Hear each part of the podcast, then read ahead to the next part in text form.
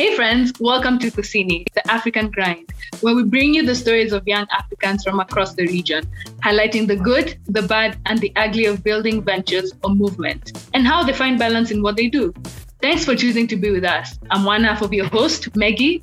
And I'm the other half, Edel. Let's get into it.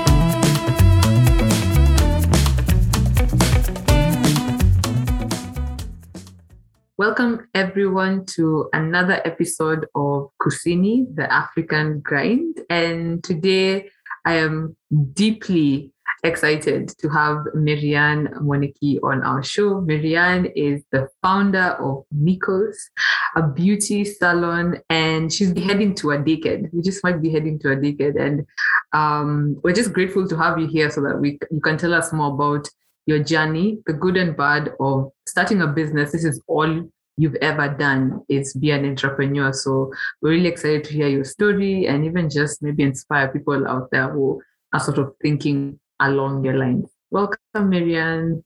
Uh, thank you for having me. Uh, you say use the word founder, and I'm just like, okay. uh, in, Kenya, in Kenya, we are just uh, business women. um, I'm grateful to to be invited to this pod- podcast. Um, yeah, I'd like to I'd like to talk to people about business and see if I inspire someone along the way. So it's a great opportunity for me too. Um, and like I mentioned, you've been doing this for a really long time. I Seven think, years now. Yeah, ever since I met you, one thing I've all you've always said is I want to start my own thing. I want to start my own thing. It's it's always been super clear. I, I don't think I've ever met anyone who's just been very clear about their goal and purpose in life like you. So maybe just talk to us a bit about like, is there a time when you knew that you wanted to always be an entrepreneur and what was that or what was that point of decision? Um, well, you know, after going to school in you know, in a Kenyan system, we all had a moment of eight to five all mm. of us. Yeah. Mm-hmm. And basically that's what we were prepared for. Let's not lie, like teachers were talking to us about going into business. I actually remember one time um, when I was in class five. So, you know, the teacher comes and they're asking students, like, what do your parents do? Um, and people were like, doctor, lawyer, you know, mm. and it mm. was it was all these glamorous um, you know, jobs Mm. And me, I stood up and I said, uh, that, uh, my dad had told me to say things like, he's a bookseller. He, he has a bookshop. He's mm-hmm. always had a business since I can remember. So when I stood up to say, um, he's a bookseller, the teacher asked me, like, what do you mean he's a bookseller? I told him he has a bookshop and he sells books and stationery. And this teacher went ahead and said, um, you know, no, your dad is a shopkeeper. Like, just call it what it is. And I remember in that moment, I'm like, what? A shopkeeper. People had just come from talking about their surgeon parents and their mm. lawyers, and you know, and it was somehow embarrassing. So I go home. I'm so upset. I go home. I tell my dad, You're a shopkeeper. Okay. and I've never forgotten this because my dad tells me, like, I'm the shopkeeper who has his kids in private school. Just remember that. And you see, for a kid, it's so hard to comprehend. But now, after growing up and I've done business, because for me, I think doing business was always since high school. I think both my parents are in business, mm. so for me, it was not something new. It was I was just like falling into place, basically. You know, I, I feel like most kids tend to follow in their parents' footsteps, one way or the other. Yeah, of course, there are those ones who end up doing something completely different. But you see, those are the main influences, how you saw them move through life. Those are probably the most influential people in your life at that age. Mm. So for me, even university was more of a formality, but I won't lie, even in university, I used to think maybe I could do an eight to five. And I figured mm. I'd probably be good at it. But by the time we're done with university, I was I was I was sure. I was very sure that I wanted to get into business. I didn't know which business, but I knew it would be a normal business, nothing too too much, nothing, just a normal business. Now a salon, yes. And I, I always say this because it it stuck with me and it impressed me so much. Um, because we were in the same university and uh, when we were about to graduate, everyone was getting ready to prepare their CVs. And I remember Maryanne did not pre- prepare a CV. Days are passing, months are passing. And I just have to say, Maryanne was like one of the top people in the class. And yeah, so I remember I asked you, why don't you have a CV yet? Why aren't you preparing a CV yet? And you're like, Edel, the moment I start preparing a CV, I have mentally shifted my mind to say that I'm looking for employment. I'm like, oh, mind blown. I mean, now I think about this later, but you know, at that point I was like, let me make you a CV on the side. oh yeah, I remember that. You are like, I'll do it. yeah, you know what? I care about you. I'm gonna do this for you. I was very against the CV. I really was. I, I felt like it would lock me in. You know, the moment you start sending it out, if good offers do come my way, I was so mm. afraid of that. If I actually did get a good offer, I might take it and I might never look back, you know, because the financial security must be so good. I imagine once you start getting a really good salary, you know, you're comfortable, you're living well. Quitting to go start a business is probably not easy. Yeah. Yeah. Yeah. And I admire people who do that. Edel.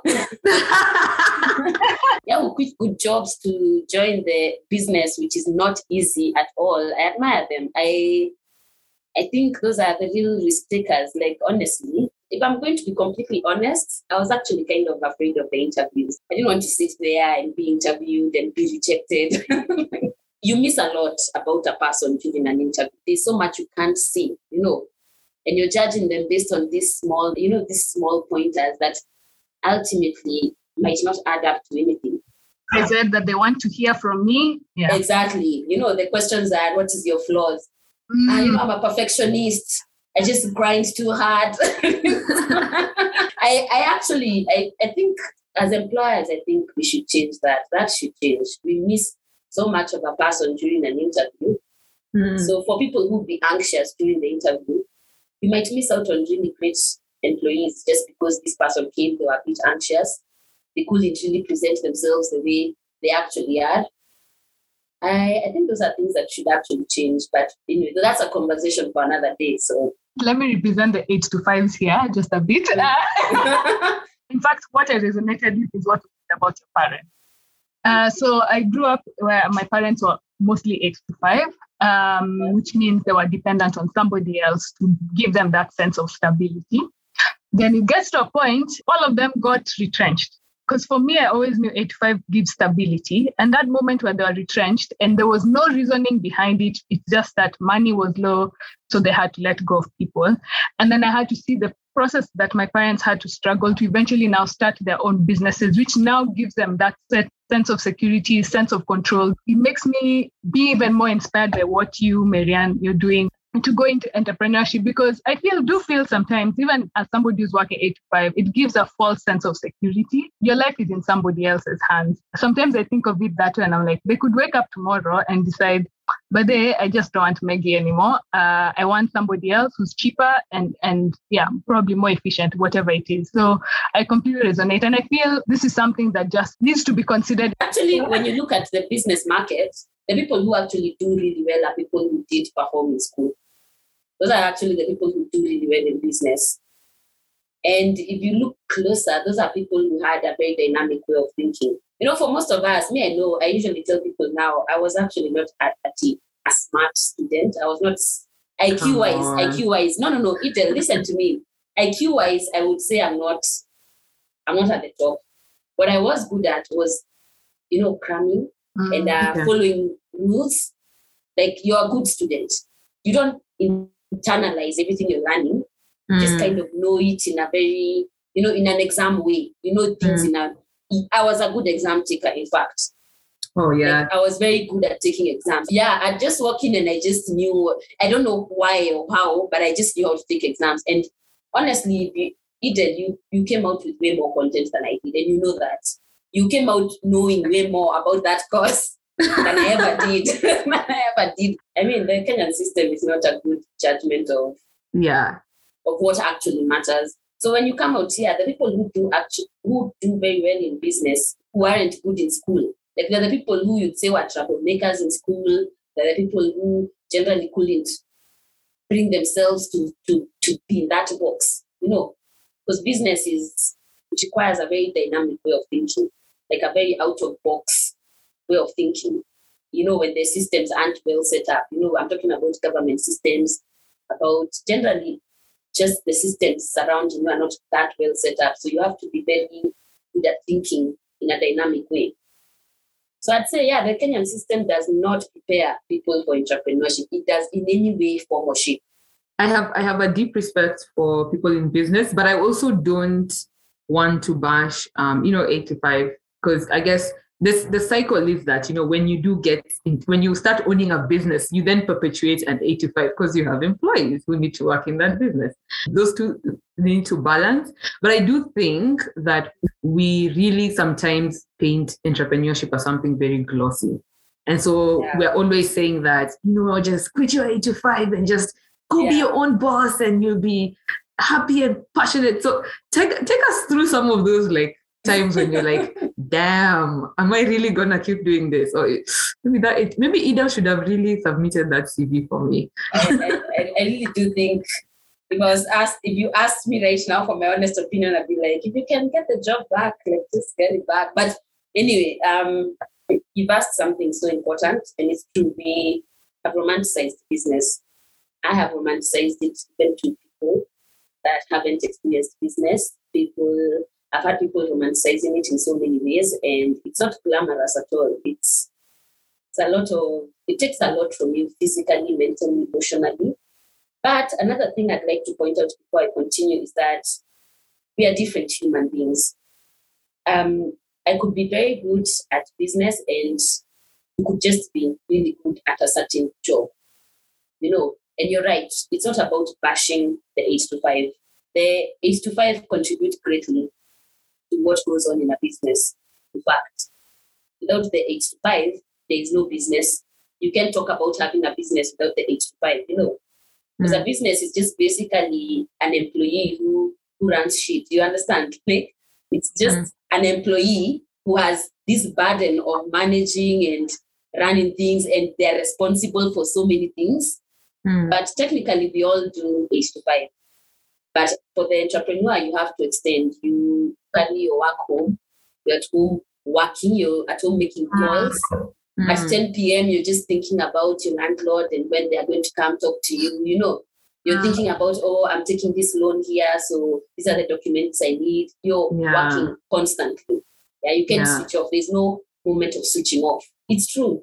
Business has been romanticized. In fact, if you're going to join, if you're going to become a business person, you need to accept the fact that you're always the loser.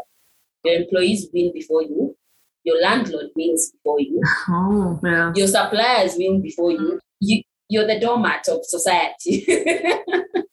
so before the big money comes in, before you know now people are praising you and they put all these things on you. It's it's it's terrible. It's a nightmare. You know, mm.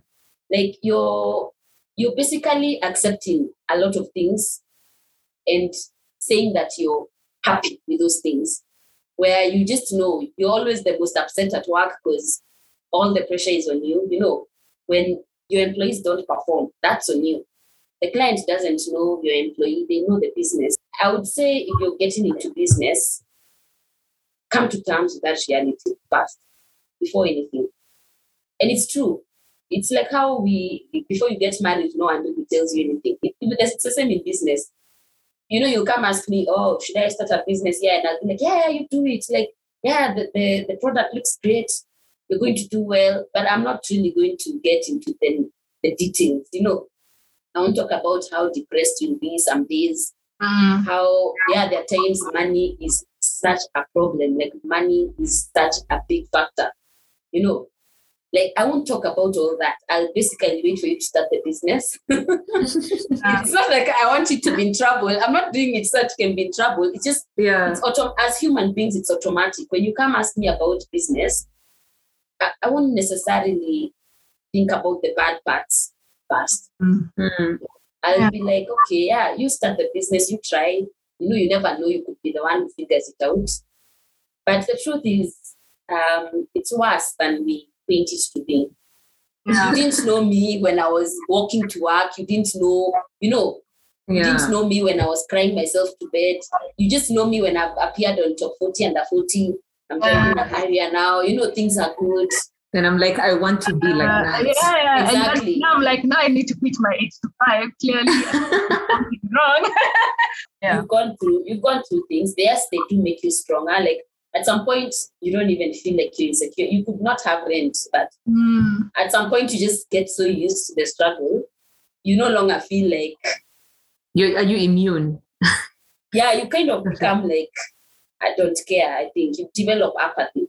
To be honest, we're not going to have a lot of Bill Gates or Mark Zuckerbergs. That, no, most of us will probably fail out. But no one wants to talk about that. No one wants to talk about the fact that, yeah, um, the odds of you making it are actually quite, quite low. Quite low. But to have a business that survives its first three years, that's um, that's great. Like you need to be so grateful about surviving like your first three years or your first five years. You know, very few businesses go past year three very few. And most of those are started loans.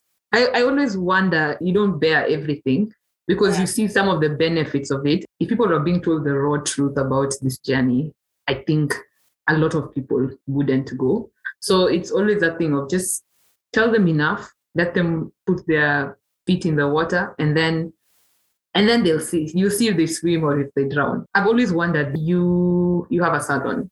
Yeah. Um and you didn't really know you were going to start a salon. Yeah. You were more like, I just want to do business and I want to do anything. So you are not following a passion necessarily.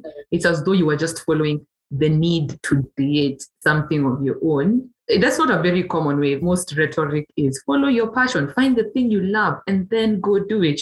Yeah. So what what is that like being driven by just the need to create is it something that you think more people should do? Just start anything? So, for one, uh, this could be controversial for some people. I don't believe in passion. oh no. I, I think passion and motivation are rumor. Those are things that you know don't exist in real life. They they don't exist in real life. Like um, you're gonna pursue this passion and you hate it. You will come to hate it so much because business is not about passion and motivation. There's nothing like that you wake up and you grind. Like there are days you hate yourself so much. You, it's like when you were in school, all of us, even in high school, think about it. In high school, you are not doing well because you are passionate. You are doing well because you woke up and you did it. Yeah, you had a routine. You had to accomplish certain things.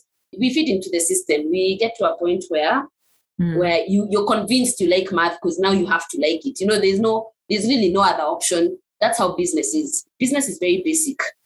You do the accounts. You know, people think you'll be there just ordering people around, you know, just sitting in your office.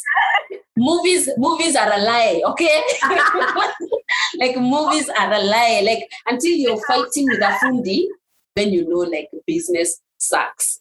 So if you're talking about a passion, I feel bad for you because maintaining a passion is very hard. that case, can is there no way to find a sweet spot between passion and the other aspect of now you know the fundis the accounting the it's very hard school. yeah it's it's very hard like for you to stick with it you can't be talking about passion. It's very hard to sustain that passion when you start to do the small things you know. I feel like if you're picking a business feel a need a look for a gap. Mm. look for a gap look for a niche.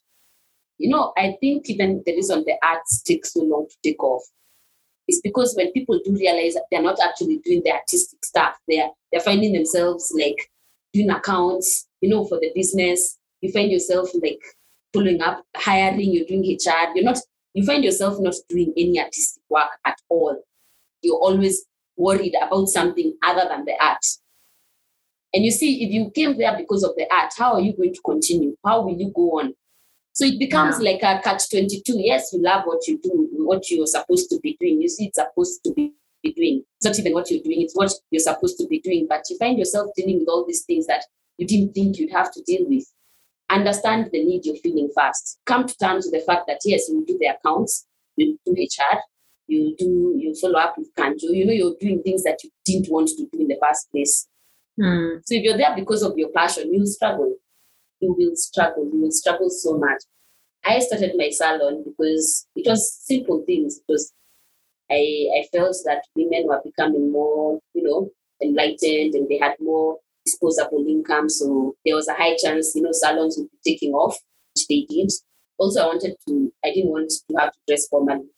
I, I really, I really. wow, priorities. yeah, after coming from Strathmore, I was You're like, like, nah. no, I'm, not I'm not, but also, as I said, my parents did prepare me for that. Like the reason I knew that I can't pick something based on passion was because I knew my parents had prepared me. They told me, like, you know, you'll be passionate about it, but you'll find yourself doing so many other things that do not involve your passion. So you you literally have to find other reasons to be in a business. And making money is a good reason. You know, imagine it's okay to say you're there for the money. It's it makes more sense. Utamu, utamu wa kazi ni pesa. And you know the truth is, yeah, you could want to change the world, but make money while doing so because mm. the reason you're going to stick there is when you can actually see those type of results. You won't feel so passionate about your business when you can't even make rent. You won't feel that passionate about it when you can't feed yourself. This Mm. is not a fairy tale that we are living in. This is actually real life. Motivation comes when you finally get a routine. You know, you get a, a, a- a system of doing things. And now you get the money. Now, when you get the money, the motivation will just follow you. Like that one, I will tell you for free. When you're Mm. making money, you can wake up at 3 a.m. Let me tell you. Nothing exhausts you. Mm. So I'd say that that's that's um for me it was just about filling a gap. Like for me, it was just about finding a business that people would need. Along the way, I discovered I was very passionate about management. You see, like along the way, I discovered like you know, I actually do enjoy managing people. I even enjoy the aspect of marketing on some level. I enjoy the fact that we do some content creation, but those those are not things I knew before when I was picking the business. I just found ways to make myself happy in the business. I had never, to be honest, we were, I mean, you know this, like we were not those people who are doing our nails and doing makeup. We, we were not those people, you know. yeah, yeah, yeah. I just learned how to love what I picked, which I feel is is is more important in life. Find ways to make yourself happy in that situation. You see your employees growing. For me, I started. I learned how to enjoy seeing my employees grow. I learned to enjoy mentoring. People will start telling you, oh, you you seem so passionate about your work. No, I live in the real world. You know, like I don't think there's ever a perfect job or a perfect business, or I don't think those things exist. It's you to make yourself happy. It- comes with a bit of age also sometimes because, like you said, we're fed this idea that you'll find that thing you like or love, and then you'll just be happy. It's a happily ever after. It's Disney, and we apply Yeah. it in all aspects of our lives, in business, in love, in whatever. And then it's about learning. Yeah, maybe passion is not the best way to go about picking something you want to do for the rest of your life. you don't even keep it as a hobby, to be honest. If you want to keep loving it, you want to keep doing it, Probably Keep it as don't monetize monetize yeah, don't it. monetize it. And also, ah. even in society, we need to normalize having hobbies. You know, Yeah. not everything needs to be about money. i mean very true. Or like you make these good cakes, you should start selling them. Yeah, maybe And you're like two years down the line, I'm so frustrated. I don't want I to see another cake. I in my life. Yeah, exactly. That's exactly how it is. By the way, No- none of your employees is gonna be trying to follow up on accounts for you. You have to do it yourself. You have to follow up with the auditor. You have to follow up with the landlord. You know, you're doing things that you didn't want to do, but they have to get done, and they have to be done by you. You're the one who runs the business, so get it done. Mm. No, you're doing sales. Me, I hate sales. You know, I just hate walking up to people and starting to promote myself.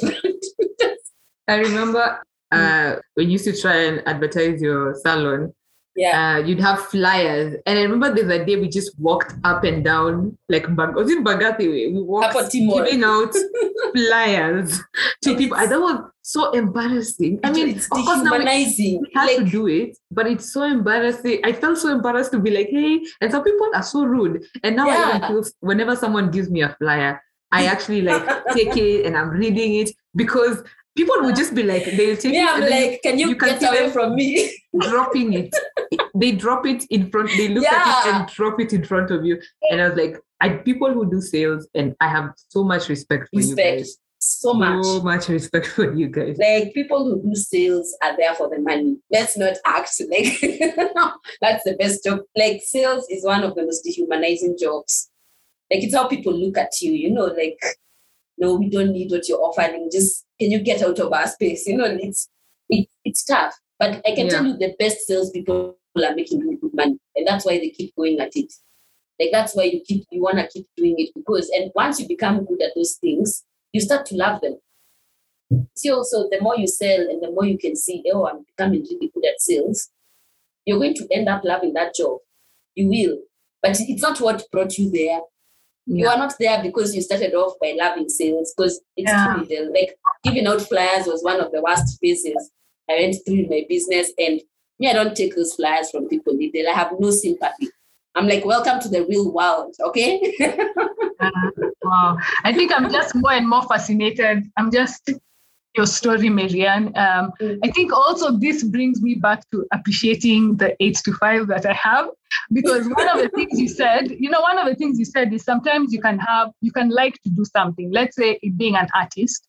Then when it, you get sucked in with the accounts, dealing with fundis, dealing with managers and things like that. But I guess the 85 sort of it, almost sort of protects you, puts you in a bubble where you know somebody will do your accounting for the business, somebody is Yes. doing the money, Yes. you know, and your job literally is solely focused on this one thing that you particularly want to do, whether it's being an artist or whether it's whatever Mhm. it is. It also gives, I think, for me, this is more and more um, just emphasizing that aspect of how we glamorize business and trying to really just appreciate that what you have versus what it is that it takes to get to where you are right now. It's been seven years now. Yeah. Um, do you consider yourself successful, or what? What is that? Yeah. What is your metric of what success looks like? it's money, it's definitely money. But um, for now, I wouldn't say that I feel successful. Even, in fact, I don't think I'm even close being successful. I still feel like I'm, like I'm learning, like I'm still. You see, it's like I'm doing a PhD. You know, like it feels now like I've graduated to PhD level. You know, now COVID just Mm, you know, it threw us into a, a different level, a different class of learning. Yeah. So, and even for older people, like you meet people in their 50s and they're like, where COVID was a curveball. Like no one saw that coming, yeah? Mm. Yeah, there are times you make really good money, but I don't think we ever think we are successful. Like for me, I don't think even the times I felt really financially stable, I don't, the next thing you just want something else. You just, Do you have a number though? Like you don't have to to tell have- us. I used to have Okay. numbers where I would I would say, okay, this month this is what I want to make. But you hit that number and then you feel inadequate. You know, now you want the next number. It's it's it's a vicious cycle. Like you just feel the next thing now has to happen. If I'm if I'm driving a Toyota right now, now I need a BMW, then I need this. And It's a moving target. It's just always. it's, a, it's yeah, it's a moving target. But what I did, I broke down my success. That's what I did. I, I broke down the things that I do in the business and how successful I am at them.